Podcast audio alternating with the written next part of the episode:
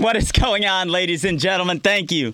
Thank you very much for tuning into this week's episode of The Drop In. I'm Garold Vallie, and it is a huge honor to be with you each week and bring you just the stories of some of the most amazing people. It gets me fired up to uh, introduce you to friends of mine who they've just taken this weird road to get to their version of success. And that is so important. What is your version of success? My version of success was very skewed through most of my life. I had the bar up here, and if I didn't reach it, complete failure. Complete failure. And it took me a while to get to the point to take accountability for the successes and some of the legit failures in my life. It took me like 40 some years to realize that because I used to beat the hell out of myself every single day because I didn't reach the the goal that I had set. And so uh, with these stories, it's so many cool folks who have been in these NRM studios with me, and I get to bring that super mega stoke to you across the world. Across the world, we're in over 30 countries, and it's because of you guys. So thank you so much. I will tell you, this week I was listening to another podcast because I like listening to the best. I'm always learning. I'm trying to take notes of things that I dig, things that I don't, and I was listening to one, and it was an interview with a guy named Dwayne Chapman. He's the dog, Dog the Bounty Hunter, right? I've seen this show, I don't know, a handful of times. It's a little bit into it, but not that much. It's not my thing. Like big muscle dude with a sweet mullet, not my, really my thing. But when you hear his background story, Holy smokes. That dude is a freaking rock star. He is awesome. After you listen to this show today with Ron Thomas on the drop in, check out Dwayne Chapman because he blew my doors off. I am now a Dog the Bounty Hunter fan, and I've only seen like two of his shows, but as a person, that dude rocks. He completely rocks. Always be open to big things. Uh, Dr. Wayne Dyer used to say, be open to everything and attached to nothing. Not that easy, but a great philosophy to live by. Open to everything, attached to nothing. It rocks. Very Buddhist like. So, so, without too much more, today in studio, I have a gentleman named Ron Thomas. And, you know, I've known this guy, I don't know, like three decades or something like that. And I've watched him come up. I've, I've seen him grow as a person and as a man. And I heard the stories as he was out uh, doing his thing, going to school, doing this, doing that. And it is with great pleasure I get to introduce you, the drop in audience, to Mr. Ron Thomas. Ron, thank you so much for being being here at the NRM studios today, brother. Hey, it's my pleasure, man. It's, it's good to see you, and I'm happy to be on. Yeah, how's the day rolling along? The weather's getting colder here, and winter's coming. Yeah, well, you know, that's fine, but there's a lot of things to be happy about, too, so. Yeah, life is life is interesting, especially here in Michigan. You know, we got that record-breaking snow not too long ago, and I'm like, it doesn't matter. It might be 57 degrees next week. I really don't know. I'm watching the I'm watching the weather every day because uh, you know I, I just got back into riding again after a long time off now, and so I'm like, dang it, it's another 40 degree day. If it's 45 though, I'm putting on a hoodie and I'm getting out there. well, we're gonna get into some of the new things you've been doing in the Downriver area because it's just awesome. People uh, hit me up on the streets all the time, and they're like, Do you know about these big ramps over on the other side of town? And I said, Well, as a matter of fact, I do. So we're to get into that with you guys here in a little bit. But let's kick it off where we always kick it off here on the drop in. Where'd you growing up? How was school? How was how was the first, let's say, 15 18 years of your life? Uh, the first you know, decade or so was pretty normal. I lived in a, a, town called Wyandotte. I'm from there. You know where it is. It's right next door to where you are from originally, right? Yeah. Yep. Uh, so I'm from Wyandotte. Had a normal, you know, I'd say lower middle class upbringing, but I didn't think of it at the time. At the time, I thought it was kind of everything I needed. And then uh, at about 11 years old, um, my parents split up and they weren't around much. And I'm good friends with them now. But for a long time, I had kind of absolute freedom to do whatever I wanted, and I kind of had to hustle and get out and make my own way. And that was, you know, before I was even a teenager, I'd say. Um, so I learned a lot of things in those years, and I got into bike riding in those years also, which kind of became a uh, saving grace of my life for a long time. And uh, yeah. Well, and I got to ask you about this picture because I know when you sent it, you were psyched on this picture. You're like, dude, uh, the the you sent me some rad shots. I mean, you standing on the edge of the earth, all this kind of stuff, and you're like, I'm so psyched on that picture of my sister and I. Yeah, I, I, I like this picture uh, for nothing other than how humorous it is. I got this big plastic Uzi on a tricycle with my hoodie. I don't even I don't have a good explanation for it other than uh, That's awesome. And it made me smile. it is awesome. Normally, I don't pack heat when I'm on my tricycle these days, but no, that picture is super rad, and and you know when we start digging through stuff and we pull up photos, you know, I mm-hmm. I I love I love uh, seeing the old old photos of, of, of, myself as I started skateboarding or doing whatever, mm-hmm. playing hockey. It's just fun. And then uh, this one, you know, like you said, no explanation. I'm I'm, I'm uh, with an Uzi on a tricycle.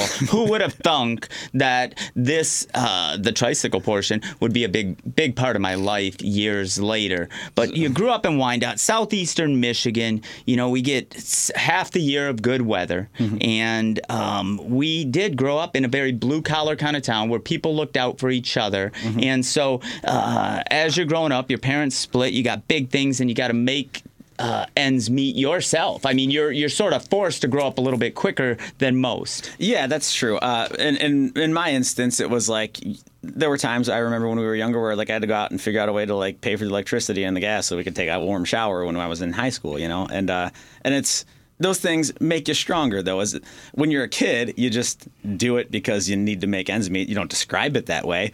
But as you get older it instills a hustle in you. And so then as you grow into an adult those hardships maybe manifest themselves in strengths as you you know at least for some people. And it's um it's it's part of what makes me who i am now i think yeah, I I agree. I agree. You know, for me, my parents split a little bit later. I was 21, 22 years mm-hmm. old, and I went from still sort of being a kid. I mean, I was going to college and riding my skateboard, and I had the mm-hmm. girlfriend. It was like a normal life. And then next thing you know, my dad's like, I'm out.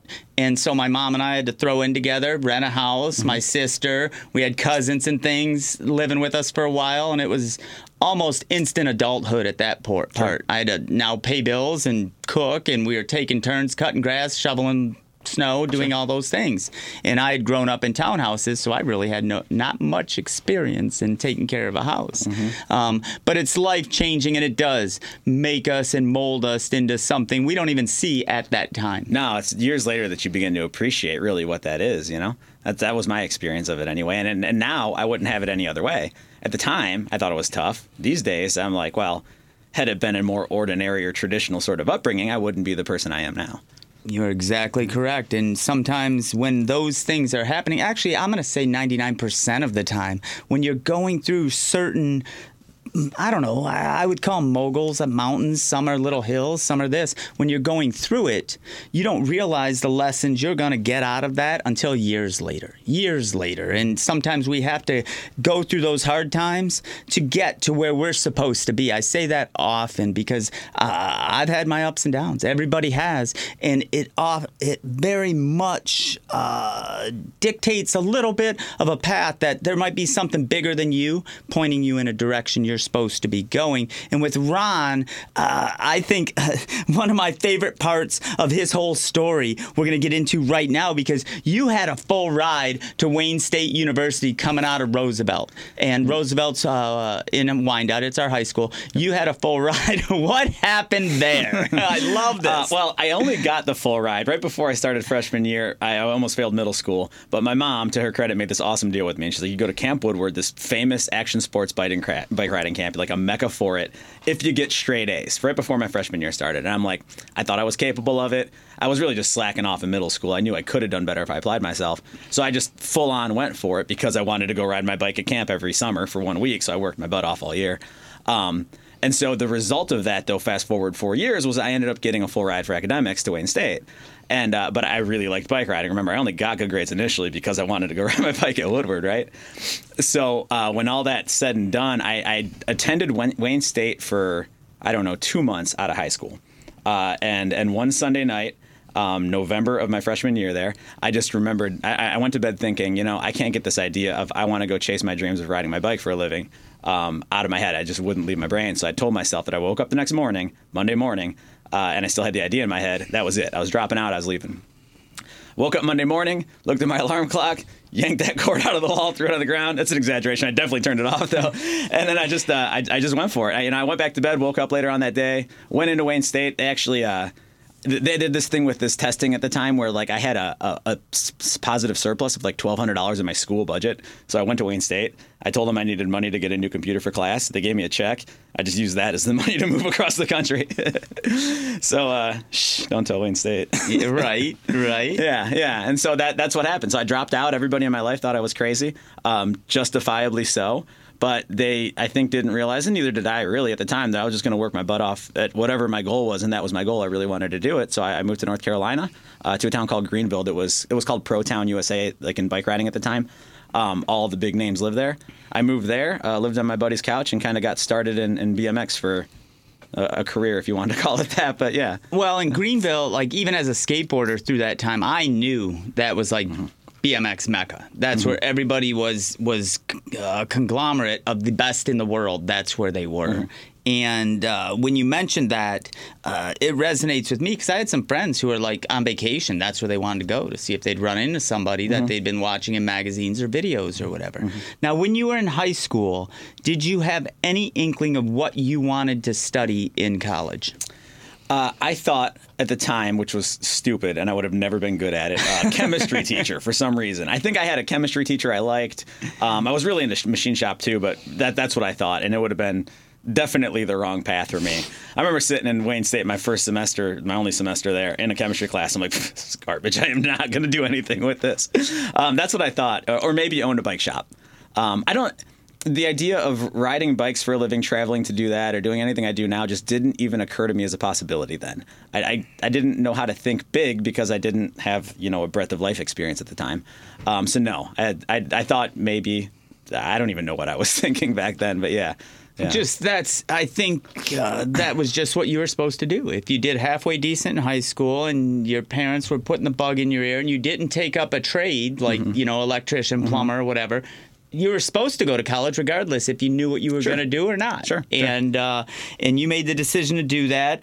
And then you made the decision not to do that with, like you said, justifiably crazy. Hmm. You get to North Carolina. What happens next? How are you financing your life in North Carolina? Well, I had I think like six hundred dollars saved up plus the twelve hundred I uh, took from Wayne State somehow, and uh, and that was my that was my life budget, you know. So I went down there, and uh, the first week I started applying for jobs. I went to the mall and whatever mall stores, whatever, turned in a resume or I don't even know application something. Um, and that and after a week though, I ran into a guy named Joe Scarborough who was uh, doing bike shows. He was managing a traveling bike show team. Um, and he had seen me ride at a contest in Florida, you know, six months prior, um, and thought that I would be good enough to go out on the road with these guys and his team. It's going to like middle schools, elementary schools. It was for Airwalk shoes at the time, and go do performances. Um, and and so he asked if I would want to go do that, and I said I'd love to. I'd be honest, it's it's my dream, you know. Um, and you, you didn't make much, and it was it was difficult work and sharing beds with guys on the road for years at a time. But that's but I wanted to do it, so that's what I did. So within a, a week after I moved, basically, I got my first gig traveling and, and doing bike shows with a company that did that. Yeah. Well, and I'm going to back up a little bit for our, our viewers because uh, we skipped over a very important part, I think, and that was the transition years, like when you used to ride transitions. And I remember you, I mean, you'd be sweeping the park, you'd be doing whatever. Uh, at, at the and transitions is a park that's still in existence today. It was built in the i don't know late 90s or so and it was a bmx skateboard park but ron would be there. I was skating there all the time uh, and and ron would be there and i'd see him in full gear like full face helmet. That's how i knew it was ron. And um and he'd be sweeping the park doing whatever working on ramps uh, not just showing up and just riding but being uh, i think a very positive influence because you were young then you were a positive influence for some of the younger kids coming up and and your hard work that started way before the straight A's in high school like that was instilled in you way before that time and I just wanted to frame it a little bit because you worked hard to get as good as you are on a BMX bike I did. Yeah, I, I rode bikes for you know twenty. I don't know, 15 years, 18 years, something like that. Then took like an eight year hiatus and just got back into it again. But but certainly, I uh, it opened on April 4th, 1999. Okay. I was there because we used to always. I was 14, I think, almost 15. We used to always drive down to uh, Chengo before that, Mm-hmm. or Kazoo, but I'd never been there. But it was the closest skate park. It was a two hour drive. They weren't everywhere, you know, public like they are now. Um, but yeah, I, I spent a lot of time there. Uh, I remember building ramps, convincing the people that owned the place at the time to build certain ramps because like basically I just wanted to practice on a certain kind of ramp. But yeah, I got really really into bike riding, couldn't get out of my head, so I started going for it all the time. And that's you know I started working hard. I started at Transitions. I, I worked there for a long time, worked the counter, built ramps, did a bunch of stuff there. Yeah, you did a little bit of everything at that park, yeah. and, and I do remember that. And and so I just wanted to frame it up that it, it wasn't uh, like you rolled out of bed one day and went, I'm going to be a, be a BMX rider, and you were exceptional, incredible out of the gate. Oh, I was terrible. You, uh, you worked hard. Uh, I mentioned to a few friends that you were coming in studio, and they're like, of all the not not to dish you, but they were like, of all the people from way back in the day, I, I wouldn't think Ron ended up like killing it on a bike all over the world. And they eh, because they remember you when you were 14 and you were just really getting into it. Sure. and and so it is a huge uh, accomplishment I think of of really following your passion and what you love to do. And it shows every time you get on your bike. And when you talk about BMX riding you freaking light up dude. I I, uh, I appreciate the kind words. I it just reminds me of a quote I heard uh, recently and an old proverb maybe I don't know. But uh, how do you eat an elephant? One bite at a time. Amen. You just got to start and just you know keep at it and keep going, and it might take a long time and everything else, but point A to point B happens faster than you think it will if you're persistent.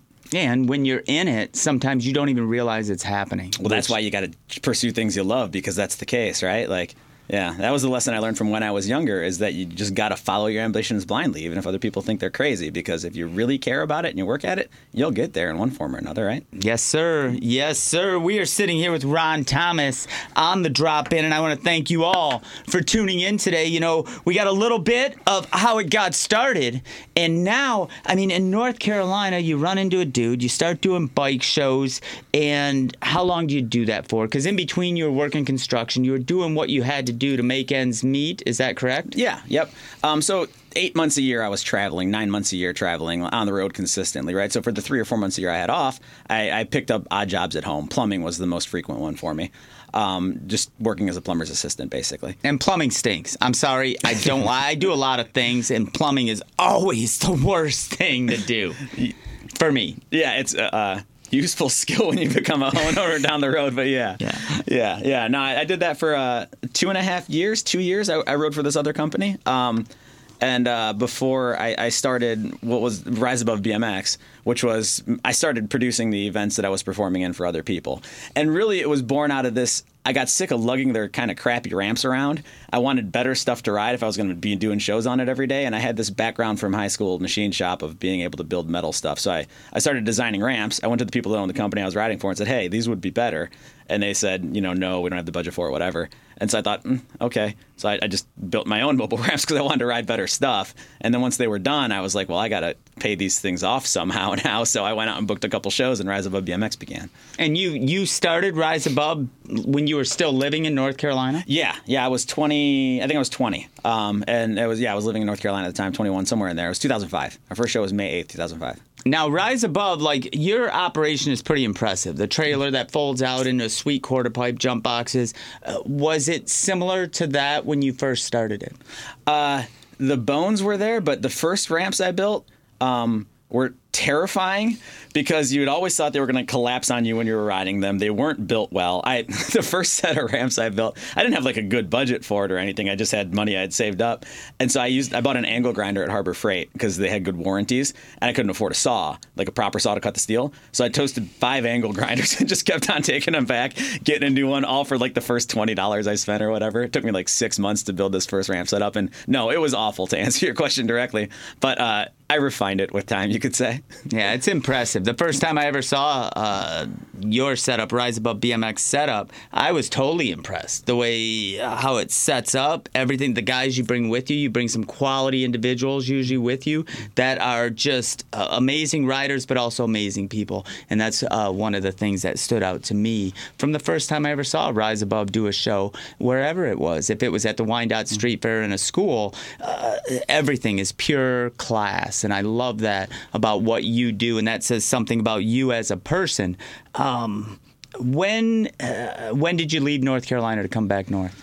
Um, I left North Carolina in two. I don't remember exactly. It was a couple years after I went, so 2000, probably five ish. Right, I think right after I started my team, I came back here.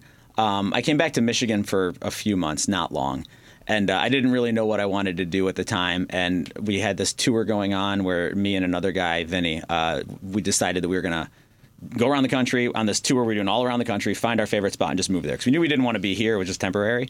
Um, of all places, though, we went to Woodward, and we're like, we went to the rest of the country. Woodward's the place to be. And at that time, I had been a handful of times, you know, through high school and such. And so we moved out to Pennsylvania, and, and I lived in the middle of the woods in Amish country for a year.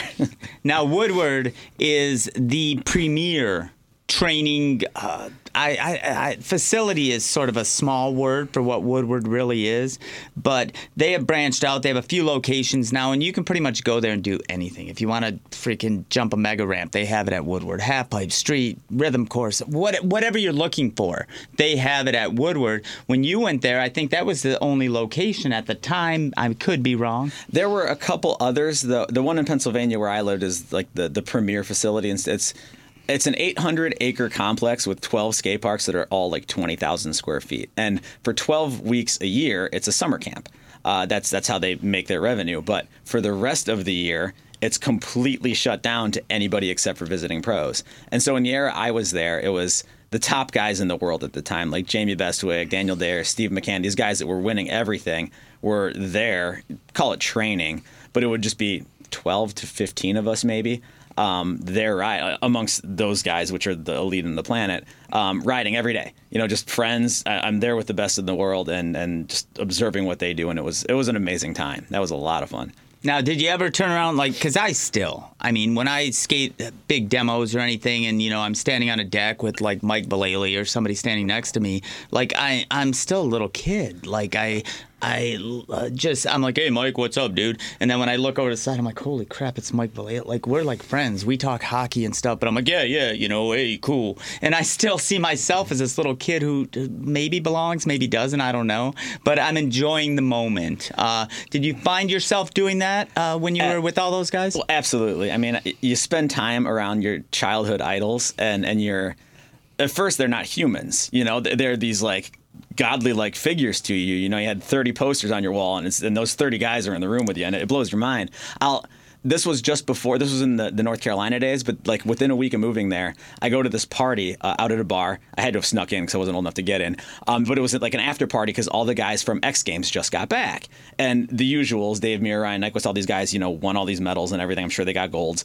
Um, but there were hundreds of bike riders in the bar probably, uh, and both Dave Mirra and Ryan Nyquist, the superstars of our sport, came up to me and they were the only two that did this. And I was new in town, and they're like, "Hi, I'm Dave. Hi, I'm Ron," and just shook their hands humbly. We talked for a minute, um, and I'm thinking in my mind, I'm like, "Of course I know who you are." You know, I got a magazine at home that's 50 pages, and you guys are on 10 of them. Like, you know, um, but they were very, very humble, great people, and that's how it's been.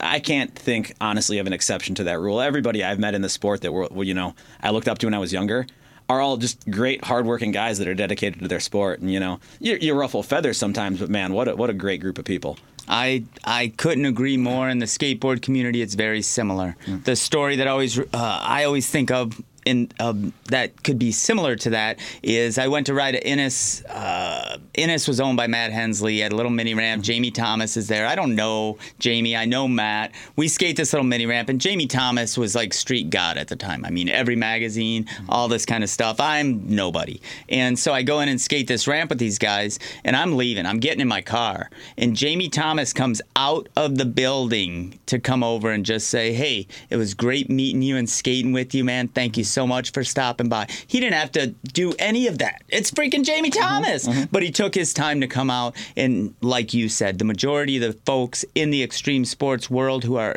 that uh, far up the food chain, it's not only talent. It's not only talent; no. their personality often overshadows the talent. Absolutely, and and when, from being around the best and the best, like in BMX, work ethic too. I mean, the guys that the guys that I don't want to say treat it like a job because not it's not a job in the traditional sense, but they get in there and and put in their time every day and really work hard. They excel, and mm. it's you know it's plain as day to see in person. For sure, for sure. So you love Woodward so much, so much. You decide to, to pack up shop and live there and there's so much more to that story. So you're living near Woodward now. You're doing your thing. What happens next? Uh, so I, after being there about a year and riding with the best guys in the world, I, I you know I love it and I'm having fun. But I, am I'm, I'm also I was older when I got there. You know, I was 24 and you're 16 if you're going to really be somebody in that sport when you start. And uh, and it just dawned on me that even if I dedicate my life to this, I don't really want what these guys have. They have awesome lives, they're doing great things, but it just occurred to me that, you know, this wasn't I was a little bit of a fish out of water in BMX and I really like it. I still enjoy doing it, but I didn't want it to be like my all consuming only thing I do and really dedicate myself to. And to be at their level, I knew it would take that. So I uh, so I, I, ended up enrolling at Penn State, which is 45 minutes roughly by drive away from uh, Woodward. Um, and that's that's how I got started in that. And I when I left college the first time, it wasn't because I was disinterested in learning. Quite the opposite. I just had other ambitions. And then, you know, come 24, 25, I'm like, all right, well, now I'm going to be interested in learning something again. So, I, yeah. So you go to Penn State, and are you going in blind again? Going, I got to learn something, but I'm not sure what. uh, so I was running. I had my BMX teams at the time, which were starting to, you know, become a legitimate enough business to where I could get by with them. Um, and so I thought, okay, I'm going to go study business. You know, I'm, I'm, I'm already kind of in business. This makes sense. And I, I, take intro to business. And I don't know if my professor sucked or I, but I was like, this is just a snooze fest. I hated it. I totally hated it. Um, but as part of my other first semester classes, I took Econ 101, dorky subject matter for a bike rider, but I, I fell in love with economics immediately um, and have been, you know, really kind of fascinated by it ever since. So I ended up becoming an, uh, an economics major when I was there. Yeah. Right on, yeah. right on. And and you graduated? Did you nope. graduate? Nope, never did. did. not graduate. I Why not? not? Why not? Uh, well, I was there two years, had every intention of it. Um, two and a half years. So I, I, got like half of a bachelor's degree from there, right? Um, and then I started uh, dating my now wife Samantha. Um, and the economy crashed. This is a little bit of backstory, but I, I had always wanted to before like flip houses. It it seemed cool when I was younger. I, I didn't get into it right before the market crashed. Um, I, I kind of got spooked by what I was seeing ahead of time. I didn't really know enough to know why, but I said, you know what, this isn't for me. I started a bike show team instead. Um, so fast forward a few years. Uh, I, uh, the economy's crashing. I'm in Pennsylvania studying economics as the economy's cra- crashing, and like my hometown is basically like the epicenter of all the worst stuff. Four dollar houses in Detroit, whatever. You got you remember how bad mm-hmm. it was. I remember getting this newspaper at Penn State, and it was three pages of foreclosed houses in Detroit. I'm like, well, I've always wanted to get into this. I, am I'm, I'm now kind of dating or it, dating for sure and, and, in love with this girl that I uh, that's from my hometown. Um, maybe I ought to go back there so she can be around her family. Um, so I ended up we came. What actually happened was um, Sam and I took on a rental. What we thought was going to be a rental house, the first house we ever bought, um, as a pro, as a summer project. You know, when I had between semesters, we spend the whole summer here fixing it up. Come the end of the summer, we're like, well, we own this house. Our friends and family are here. I don't want to really go back to Penn State right now, so I just never went back. I, I, it was almost like an unintentional move, and life just drug me in this direction. And this is around 2010, 2010 when this yep, happened? Yep. And so you come back, and, and you're motivated by a young lady, which has driven so many men in directions they weren't even sure they were supposed to be going in, but, you know, we're, we're boys. We're boys. That's what we do.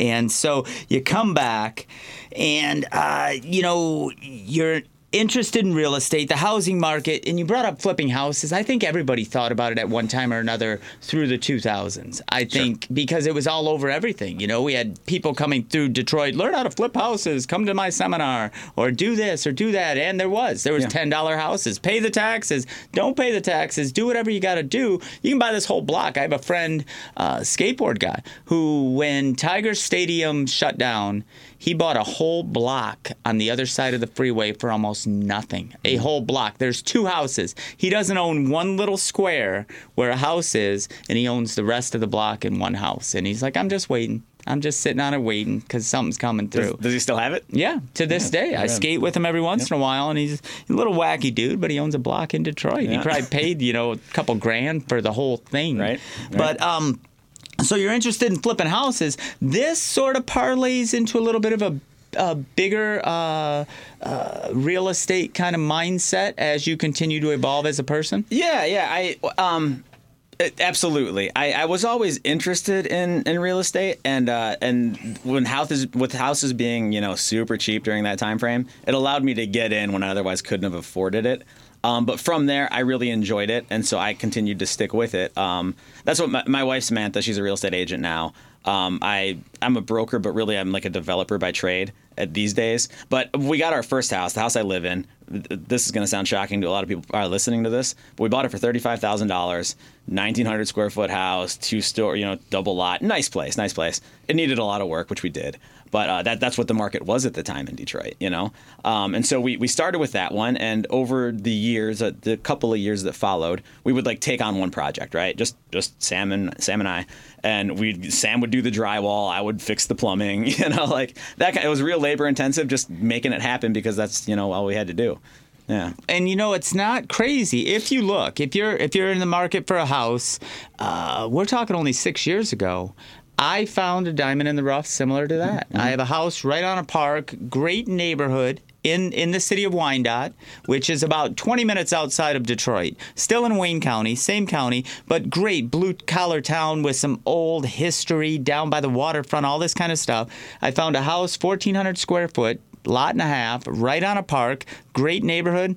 50 grand. Yeah. and it needed a ton of work but i was willing to put in that that sweat equity mm-hmm. to make it what i wanted. They are out there if you look. Mm-hmm. if you look and you're willing to do the work as as ron and his girl sam have done the work to continue to build this sort of uh, i'll call it a real estate empire because i think that's what you're building. But uh, you you bought some bigger buildings as well. Uh, we spoke about transitions and you happened to pick up that building uh, a few years years back, but you're also mm-hmm. looking at other in investment properties that you can do some work on. Uh, explain to myself and our viewers what is a real estate developer. I don't even know what that really is. I struggle with how to define what the heck it is I do, and so that's just kind of the catch-all phrase that I, I use to describe it now. But uh, basically, what I do in a nutshell these days is I find things that I think are undervalued for one reason or another, like a property that's not being used uh, in a way that you know makes sense for the surrounding area, or like something that could be you know better with it, or or something that's like falling apart and crappy that can you know if you invest a lot and put a lot of work in can be better than what it is. Um, and so that's what I do. So I find something that I think is undervalued, try to add value by fixing it up or, or making it better for you know some way, and then and then when it's worth more, you know, I'll sell it or I'll, I'll refinance it or whatever. I'll put tenants in there, something like that. Um, take my uh, my building on downtown Wyandotte, the, my office building, for example. Same thing. It was it sat vacant on the market, and this always happens for like three or four years. Um, it's ugly. It needs a ton of work, so nobody will touch it. Just a little old. I Just, mean, the, the the way it was built. Yeah, Yep. Yep. and it, but it needed a lot. You know, it was, it was a big undertaking. And uh, and then I and then when I you know when I made a deal to buy that one, five or six people within a week came up to me like, "Oh, you snatched it out from under me." I'm like, "It had been on the market since 2014. Give me a break." Yeah, but that's that's what I do now. I, I, try to find things where I think there's potential to add value by contributing to it, and then you know, hopefully, I'm right. well, and you had some pretty big news the last time we spoke, which uh, a few weeks ago. Are you willing to unveil the big news that you have in Wyandotte? Sure. Yeah, yeah, yeah. There's a there's a local real estate guy there named uh, Joe Daly, um, a prominent developer locally, and he had a, a his old building. It's uh, it, it's, it's two combined buildings and they're like just under 40,000 square foot. They're right in the center of downtown. Um, and the whole block is kind of dilapidated because these buildings are vacant. And, and there's not really, you have to be local for some complicated reasons to really make it work. It's just a, it's a, it's a big undertaking. But I, I ended up making a deal with him and with the city to take over these couple of places and redo both of them. So where it's like, a, well, it's going to be mixed use. There's going to be like 10 cool apartments right in the center of town with some like office space underneath and, you know, like a nice restaurant and then a cool bar type thing in one of them it's just it's the very beginnings of this project. I won't even get started on it really till next year probably, but it's pretty much all locked up at this point. So yeah. Well, in downtown Wyandotte, our, in Wyandotte, you know, the the downtown area, the really happening downtown area is only a couple, three, four blocks long. Mm-hmm. We have a hospital, we have a waterfront, we're right on the Detroit River, and there's some history there, but there's some newness, and it's, it's a really cool combination of almost all things. All things meet right on Biddle, which uh, through downtown Detroit, it's called West Jefferson. As you get south of the city into Wyandotte, it becomes Biddle. And what Ron's talking about is, are these buildings that I mean, uh, some of those buildings are 100 years old. You know, they the the turn of the century they were built, and it has uh, the architecture. There's some old, some new. I mean, the mix is really pretty cool in the city of Wyandotte. So uh, this is a little bit beside the point, but on the front of this one that we're talking about now, there's like this limestone ledge. And I remember when I was a kid, I'd go there and I'd grind it. We'd put wax all over it and I'd take big chunks out of it and everything. And you know, whoever was there at the time, probably a bank, they come out, they complain and like, get off our landscaping. And I'm like, why you gotta be such a dick? I'm just trying to ride my bike. and now I go there and I'm gonna start the project and I see like probably my peg mark still sitting on it, which I love. I just like, you know, if I see a kid out there, I'm like, you know what, here's some wax, do your thing, man. But see, you know what? 20, 25 years ago, 20 years ago, if you, you Yeah. there's no way. I know it to be true. There's no way you were thinking someday I'll own this building. no. You know? Of course not. no, of course not. and now we're sitting here talking about uh, you totally revamping the really heart of downtown Wyandotte. Uh, Yeah, I, I hope it becomes that. That's that's my aim with it because it's we're talking about it's like the the one the one project the one one of the two spots I want to put in like a uh, like a recreation kind of bar. Everywhere you go around town now, you can sit there and you know eat and drink, and that's fine and that's cool. But you can't go do something at any of them. You can't do something fun, some kind of actual activity while you're there. So I'm going to do that there. right on. I digress. Anyway, Well, and we don't have that in Wyandotte. You know, if it's with that foaling, you know, where you throw the football at the bowling pins or mm-hmm. axe throwing, some people are getting into it. Those are a little extreme. But we, you're exactly right. Mm-hmm. Most of the bars and the, you know, uh, different places around there, you're just eating or drinking. You're not really doing an activity. So I think that's a great idea. before I take on any project these days, I'll go there, and uh, this is true. I'll sit there by myself in silence. I'll turn my car off. I'll, I'll just look at it, and I'll sit there for an hour or two. And I'm kind of a fast-paced person, so for me to just sit there is rare. But like, I'll sit there, and I won't start it unless I can see what it becomes. Um, and so I, I, that's what I did there, and I just sat there and I really thought it through. And you know, I, I have this vision.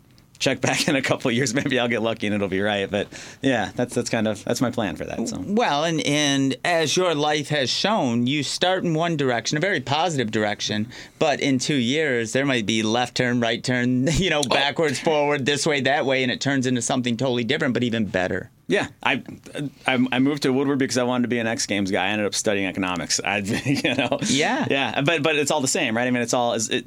That's the thing too. When you when you sit back and envision what your life is, if you really like pursue your goals, you're probably not going to nail it with a bullseye. Like that's pretty rare, I find. But as long as you keep working hard towards something, you're going to be probably happier with the result than you even would have been had you hit the initial mark. You know. Mm-hmm. I agree 100%. You know, I, I've been speaking for some years to middle schools, high schools, and I always tell kids, I'm like, you know, if you follow your passion, you may not end up exactly where you think.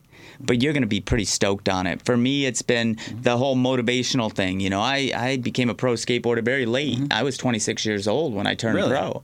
And now we're 20 years later. I would have never thought in a million years I'd be motivating and inspiring people. Mm-hmm. And now after, you know, authoring a book, TV show, this this show, I mean, I I didn't plan this ever, you know. I was stopping hockey pucks and thought I was going to be in the NHL in my 20s. And so you just don't know, but if you're fired up and you're willing to uh, accept things openly, you know, it usually works out pretty good, especially with a positive mindset and and looking out for uh, everybody, not just yourself. I think that's a big thing as well. Absolutely, absolutely. So uh, I have to bring up the monumental undertaking that so many people have asked me about. Uh, Corey i has done a great job building your ramps. Um, I always butcher his last name, so I'm not going to say it. Rogowski. Yeah, it's spelled with like every vowel in the alphabet. But he awesome dude. He's done work for freaking Travis Pastrana. He's done work for Ryan Sheckler. Dude is a ripping BM Xer and an amazing human. I love Corey, and whenever I have any or anybody ask me about any ramp questions, I get a hold of Corey. Well, he has done something pretty phenomenal uh, for you. How did this come about, and what is it? Yeah, Corey is definitely an artist with his trade of Yeah. building ramps. Um, so what happened was I have uh, these mobile bike ramps that we used to use for events often. We use most of them less frequently. So I had a few ramps. I had a parking lot as, of this project that I have going on in town, different projects in, in Wyandotte, but uh, and it's a few blocks from my house. And I'm like, okay, if I set up a couple mobile ramps, build a couple accent pieces, I'll have something fun to ride. I, I like I said, I started early this year. Basically, I have a friend that started dragging me to the skate park every day, and I was like, oh crap! Turns out I still really like this stuff. So I started riding again. So I was gonna I was gonna set up my mobile ramps, couple accent pieces, and just have something fun with it. Um, so per usual, I made this little like napkin drawing of this is what I'm thinking. Sent it to Wergowski. Uh, he sent me back something that I, I was like, dang it, I really didn't want to build this whole thing, but this is just too good to say no to. Uh, so we, we worked out some details, and uh, all of a sudden, um, quicker than I ever thought it was going to happen, I have a skate park now that's a few blocks from my house. It's uh, it's what it is is it's kind of the opposite of every public thing around because if you want to go ride a four foot tall or five foot tall ramp and some ledges there's a lot of really good stuff detroit has an awesome one now that they just built um, and, and it's really cool but for me the kind of riding i like to do is put on a big helmet go really fast i want a ramp that's 10 foot tall like and I, that's just not around you know um, so that's essentially what I built. now is is I've only seen pictures and I, I haven't even driven by because I'm gonna want to skate it. But is you know the, you're welcome to anytime. well, thank you very much. Uh, is that giant quarter pipe? Is that 16 foot tall? 18, I think. 18 foot tall. It's it's a vert wall, yeah. So it's it's like a eight foot transition and 10 foot vert or something like that. It's 17 or 18 foot tall, yeah, yeah. That's and and it's actually funny thing like you know when it's done all, all of my like local Wyandotte friends they're like oh is anybody ever going to get to the top of that thing and, and within a week i had this guy zach newman he's a pro vert rider swing through town and he was airing over the top of it and i No sent this way. picture to all my friends i'm like i told you i should have went higher no way. Yep. You know, uh, my buddy in, in in Colorado, Scott. He's a few years older than me. He keeps building these backyard pools, and they're huge. I'm like, dude, we're not getting any younger. What I got to put my big boy socks on to skate that crater in your backyard. and the first one was like I don't know, 13 with two foot of vert cement pool. Mm-hmm. And when he he moved, and he built another one the same size, but the upper deck is all sorts of small transition. But these are big. I mean, you need to seriously have your man goggles on when you drop into this bowl. That's a lot like what you built. well isn't uh, bob burnquist's ramp like 30 foot tall in some spots and he's he's getting up there in age but he's ripping it you know Ripping, Yeah. ripping. Dreamland is like bigger than life. Yeah. That's his backyard. for, for me, it's harder to screw around on a one foot tall ledge than it is a 10 foot tall quarter pipe. I'm just more comfortable going fast at like a slow tranny with landings everywhere. Whereas like the technical stuff, I don't care if I never do a tech trick again. I just want to go fast and jump something. I like it. I like it. And I always tell people they have asked me for years, you you ride really fast. And I said I'd rather fall forward than fall down. Yep. That's why I ride so fast. Yep. And uh, and I think there's something to be said for that. There is definitely something to be said for that. So we are sitting here with Ron Thomas. Uh, you know, you have heard a very crooked path. I mean, the, the drop in always tells like these wacky paths of how people got to where they got to. And Ron's, I mean, chasing his dreams of being a BMX uh, professional, really, uh, going to North Carolina, coming to Woodward, and then uh, parlaying that into, well, what do I do next? I think I'll go to college. Oh, what do I do next? And, and following a girl, I'm going to say that. You followed a girl, came back to Michigan, and now is really, I think, back in your hometown doing things to beautify your own hometown and uh, i think that's that's very honorable Hey, I'll shoot that right back at you with dropping down river. I mean, same exact thing. And that's, you know, why I've had respect for you for 100 years as well. well thank you because uh, you know with dropping down river we're a nonprofit we got a quarter million dollar matching grant from the ralph c wilson foundation tony hawk foundation we're continuously raising money to build a world-class skateboard park in the city of wyandotte for all of downriver well I didn't bring up. Ron Thomas is the reason we have a the skate park we do. He was part of that operation. That was some years ago, and you got something built in your own city back then. Yeah, that, uh, first off, I don't want to take the credit all for that because I was part of a group of people that, that really, you know, it, it certainly wasn't me doing it all. As Um, am I with dropping down river. Exactly, exactly. But that was yeah, that was an effort where we all you know had to drive two hours to ride the closest skate park. We were 14 years old, whatever, and, and we wanted a closer place to ride. And so we started trying to raise funds, and we just ba- we basically ended up forming a high school group of skateboarders and bike riders. I forget what the name of it was now. Um, that once we had a high school group, a teacher hopped on board, and then we could go to city hall and they would listen to us because we we were still a bunch of ratty ass kids, but we had a teacher with us, and uh, eventually lobbied them to you know fund a skate park for us. And so we got you know it's I mean, it's not a great place, but it's certainly not nothing, and it's it's it's it's cool that the city has something now. I think it's time for your effort to come to fruition, though, so that everybody has a good spot to ride in town. Well, I think we're bringing them. Uh, you know, I think the city is coming around. They've been uh, super helpful, giving us play, a place to meet all winter long, and the businesses in downtown Wyandotte have been super receptive to what we're doing, and we just continue to spread the message of the camaraderie. You know, of of uh, the positive influence, not just either on a bike or a scooter or a skateboard, but what it does for people moving forward in life. What it's done for me, what it's done for you as you continue to move forward in your life. I mean, when you're a BMX rider or a skateboarder, you have to basically, you know, when you're hucking yourself, whatever, down a ramp, steps, whatever, most of the time, you're doing it just for personal gratification, just to get the high five from your friends, not for a paycheck, not for any other thing, sure. but to build your own, I mean, uh, what would be the good word? Just to, to build yourself and to show that if I put my mind to something, I can do it. And you've taken that to a, a a, great level with BMX riding, with your real estate, what you're doing in the community. I think um, that that is huge, especially to come back home to where you grew up and do it. You say all that, and what I hear is self motivation. And and that's I mean, how many people in action sports have, have taken self motivation and applied it to other things? You know, when we were kids, your era and mine, um, it was you were on the fringe for participating in these sports. But the people that can do this kind of stuff, that can stick to it, they can apply that to anything. And it's it's you know I've, I've seen that a lot from action sports kids locally. I don't know if you had a question and I totally sidestepped it by saying that, but that's what I thought of. No, you're good. You're good because uh, you know in our the little I put together the little show outlines and we sort of follow them, sort of don't. It's pretty cool. Uh, you know, I wanted to talk about what you got coming up next. We already covered that with what you're doing in downtown Wyandotte, but I did want to touch on the growth of Rise Above a little bit more because there's a gentleman that you work with named uh, Kurt Lettermoser who I think the world of, and the AGA and Rise Above have sort of partnered together a few years ago, and you've done shows all over the country. I mean, you guys have really inspired a lot of people. Oh, thank you for saying that. Um, yeah, so in 2012, maybe it was originally called Rise Above BMX. That was that was my BMX show team, and uh, Kurt, who is now my business partner with the events, had a company he called AGA Nation. Um, we merged and kept his name, and um, and but basically he had a marketing background. I was doing a ton of events, um, like for hire small events, but several hundred, you know, 900 a year or something, and uh, not making much doing it, but working my tail off and you know loving it most of the time.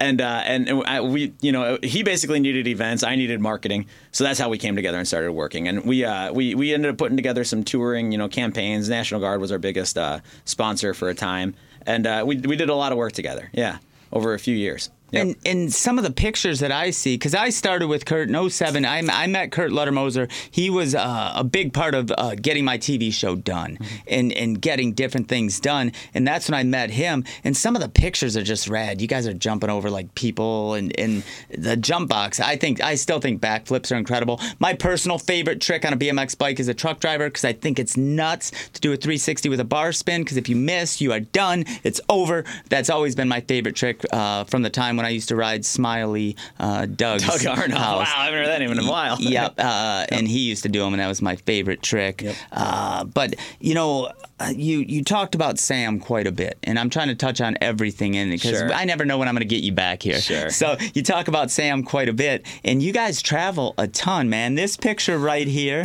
is phenomenal. Where is this picture at, man? Uh, you know, I'm gonna get this wrong looking at this. I want to say that's half dome uh, it, which Yosemite, right? Uh, I, I, got a button from there, I but I can't tell you where it's at. I'm pretty sure that is. Uh, yeah. So Sam, my wife runs a travel blog, the Wanderlust Burnett, um, and she, uh, but but that was really born out of she had never been out of the state when we first started dating, and I'm like, you know what? If we're gonna date, uh, you need to come on the road with me. I was I was doing um, I was sponsored by Levi's at the time before my buddy Seth stole my sponsorship. That's another story. Anyway, no, I'm just kidding. Uh, but uh, but I, I, was doing an event out in California, and so I rented a uh, like a little Honda Prius or whoever makes Prius, a Toyota Prius, and and Sam hopped in it, and we took a road trip across the country, slept in the car the entire time, uh, and and started. I took her to the bottom of the Grand Canyon on that very first trip. This is right when we first started dating, um, and she's all of a sudden just kind of fell in love with hiking and photography, and so she's really into that now. And so because of that, we travel to a lot of cool places and, and hike all kinds of stuff. We hiked uh, Kilimanjaro a couple years ago, tallest mountain in Africa. Um, we all over the place. Patagonia is one of my favorite places. Stands out in my mind too. Like southern Chile, Argentina. It looks a lot like Lake Tahoe, but a hundred times the size and just beautiful. Right on, Yeah, man. Yeah. yeah, you mentioned Kilimanjaro, and I'm like, wow, that's freaking rad. Like to be able to go and do those kinds of things, and then to have your wife write about it. You know? Yeah. How cool is that? How long she been doing real estate? How long she getting has she been Uh, we, getting we- that? together, together. The the house we live in now was that first one in Wyandotte we got in 2010. Uh, fixed it up together, and that was that was our first foray each of us into it. And uh, she's been you know doing that ever since. We were both kind of into that. You know, when when we first started dating, we sat down, and she's younger than I am. She's 31 ish now, somewhere in there. Ish. I hope she doesn't see this. no, she's 31, and uh, and we uh, but we just sat down and we're like, all right. What do we want out of life? And we wrote it down. You know, she, she's a stickler for this, and I've I've since got it from her, which I think is a great characteristic or great quality of hers I admire. But uh, we wrote it down, and we're like, all right, this is what we want. This is our goal. Here's where we are. How the heck do we get there? And and she'll dream wild and say, I, I used to argue with her about it. She'd be like, you know, you're not thinking big enough. Do this or do that. And I'm like, but I can't. I gotta like show up and work all day tomorrow. How can I, you know, how can I do this big stuff? But she's just been right time and again, and so I finally learned to just get out of her way and let her dream and try to, you know, have it rub off on me whenever I can. Well, and as you get accomplishments, I think momentum uh, is a, is a growth. And for me, early on in my life, when I'd, I'd started after turning pro skateboarding, I started having some crazy ideas. You know, I'm going to make a TV show. I'm going to make a book. I'm going to do this, do that. And people used to tell me I was crazy till you start knocking down some of those accomplishments. And then you mention, you know, I think I'm going to run for, uh, you know, governor of the state. And people don't even doubt you at that point because the things you've done prior to that, you've accomplished. And not that I want to be governor of this state. I don't want anything to do with politics, but Yep, that's a pretty huge undertaking, is the point I wanted to make.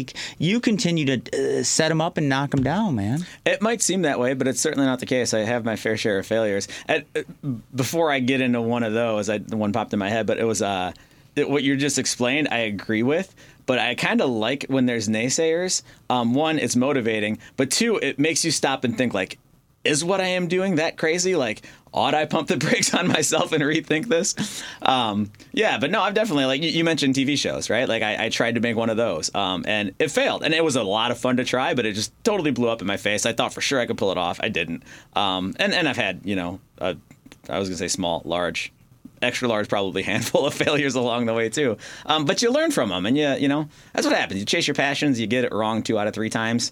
The one out of three makes it worth it. Well, and the one I got to ask about, you know, I wouldn't say it's a failure. I'd say it's a hiccup, but it was a three year long hiccup that I don't think about in business. I don't think about the business side of business. I'm not a good business. Uh, no, I'm, I'm not saying that. I'm learning to be a better businessman. But you were in a lawsuit for like three years or something. Like, is that a headache? Like, how do you do? How do you No, with it's uh, it- so you hear about people that go through financial struggles or they're in these terrible legal situations or whatever, and that you know they they are in very dark places. It, it you know ruins their mental ability for a while. It takes them out of who they are, and like uh, and I mean I can relate to that. I understand that because I, I was yeah I, I had. Uh, somebody sued me repeatedly over and over again for like three years, and it cost a fortune. Um, and but but more important than that, it destroyed my mentality for a while. You wake up every day and you read these 30 page documents that are just designed to make you like the worst person you possibly can be. It deteriorates you inside. And um, and th- in this instance, I didn't do what I was being accused of, and I knew that the whole time. Um, it was a civil thing, and and I, uh, you know, eventually the whole thing was dismissed because of that. Um, but it it really kind of got to my mindset for a while to where I wasn't doing, I wasn't working on positive things. I was dwelling on negative and being defensive and fighting. And so finally, like it was just just last November, um, where I was kind of at a low point in my adult life, and I thought, you know, I need to make a a conscious pivot towards working on something positive again, um, which is when I uh, to me, I'll look back at November of last year as you know a pivotal moment in my life for a long time. But yeah, yeah. So it's uh, sometimes, sometimes even when outwardly things are going good in life, um, people can be seriously struggling with stuff, or uh, and I understand what that is, and and sometimes it just you know, even at the time when that when at the worst of the worst of all of that. Um, I remember thinking, you know, I'm going to learn something in this. I'm going to learn some lessons. I'll be stronger. I'll be more positive or better because of it. And I told myself that. And at the time, I'm thinking, this is crap. Like, how am I ever going to get out of this in a way that well, this was a useful experience? Like, bull, no way. Right. And now, not even a year on, or almost exactly a year on, I'm like, you know, that's already real. Like I've I've already used that as enough positive energy to work in a direction that I like to where it's it felt impossible. And now I'm looking back, I'm like, I'm glad that happened. You know, I'm stronger now. Yep, definitely, definitely. You picked up your bike again. You're doing good things in the city of Wyandotte. You're inspiring people. You, you know, you're doing some wonderful things. How does Sam feel about you getting back on your bike? She she loves it. She's she supports everything I do, which is well, that's not entirely true. nah, she she thinks it's really cool. She the first time I went back to the skate park and rode when Corey finished it, uh, she wasn't there. She had something else going on, and she was mad at me. How how can you ride without me seeing it for the first time? I'm like, Sorry, babe. Skate park was done like a duty called. yeah. yeah. Now, uh, bad weather's coming in. You gonna cover it? What are you gonna do about the weather coming in? Just sit on my butt and cry till it gets warm enough to go ride again. and the over under you said is 45 degrees. Is that anything over 45? You'll go out and ride if, if there's a little bit of sun and it's dry at 40, I'd probably push it. Yeah, but yeah, under 40, I'm like. Mm Nah, I'm good. right on. Well, if folks, you know, everybody's all about social media and following people. If, if people want to follow you on social media or through the internet, what's the best way for them to do that? Uh, I'm on Facebook, but really I'm only on Instagram. Uh, RTBMX1 is my, it's not a hashtag, what's that? It's my at thing. At, at, at RTBMX1. Yeah, that's that's where I, if I'm going to post on there, if I'm going to engage with people, I, I, go there for it. Yeah. Right on. Yeah. Right on. Well, thank you once again for coming and visiting with us here in the NRM studios. You're welcome welcome back anytime, Ron. Anytime. You got big announcements. You're doing cool things. You finally get done in the city of Wyandotte in two years. You can come back here and talk about it. But I, I, I know we'll see each other before then. So I just want to thank you so much. I want to thank you guys for tuning in to this episode uh, with Ron. Um, any closing uh, comments you'd like to make? Anything we missed in this first installment of the Ron Thomas story? Uh, only that I think this is awesome what you're doing here. Um, you yourself have a laundry list of accomplishments, and I'm listening, looking forward to listening to your interview on Thanksgiving. Is yeah, it? Yeah, yeah. yeah no, th- thanks for having me, man. This is cool, and I appreciate it. All right, brother. Well, thank you very much. You know, you know, you guys get to glimpse inside the brain of so many cool people. So do I. I like still nerd out. You know, Ron is a little bit younger than I am, and I'm nerding out. I love listening to the stories and the successes, especially uh, people that I've seen come up and, and work their way up the ranks and do those kinds of things. And that's what Ron has done and continues to do. Like I'm stoked to ride his his uh, mech. I don't even know what you would call it. Like it, eh, everything is like bigger than life in in in what was just built. The the quarter pipe's 18 foot high. I don't know, but I have to agree with him. You know, I like going faster. Last weekend I jumped over this hip. I did I, I didn't think I'd do it, and then I started trying it, and the next thing you know, it's done. It makes it look super easy, and I'm like, wow, I was scared of that. It, it, it's fun it's still fun for me to this day to get on my skateboard and forget about everything else that's going on in my life. It is uh, the most extreme form of meditation when you are passionate about something and you get a chance to go do it. And if you've been doing it for 35 years and it still does exactly what it did when I was 11, that's pretty freaking cool. That is, uh, I think, rare. But to be in here today with you in the NRM studios with Ron Thomas uh, is a, an honor for me, and I do not take your time for granted. So thank you for spending this 58 minutes with us here in the NRM studios on the drop in just inspire you to get off your damn couch and make life happen. This is not a dress rehearsal. You get one shot, and it's your your job to make the most of it. I am Garold Vallie. That's Ron Thomas, and this has been the drop in.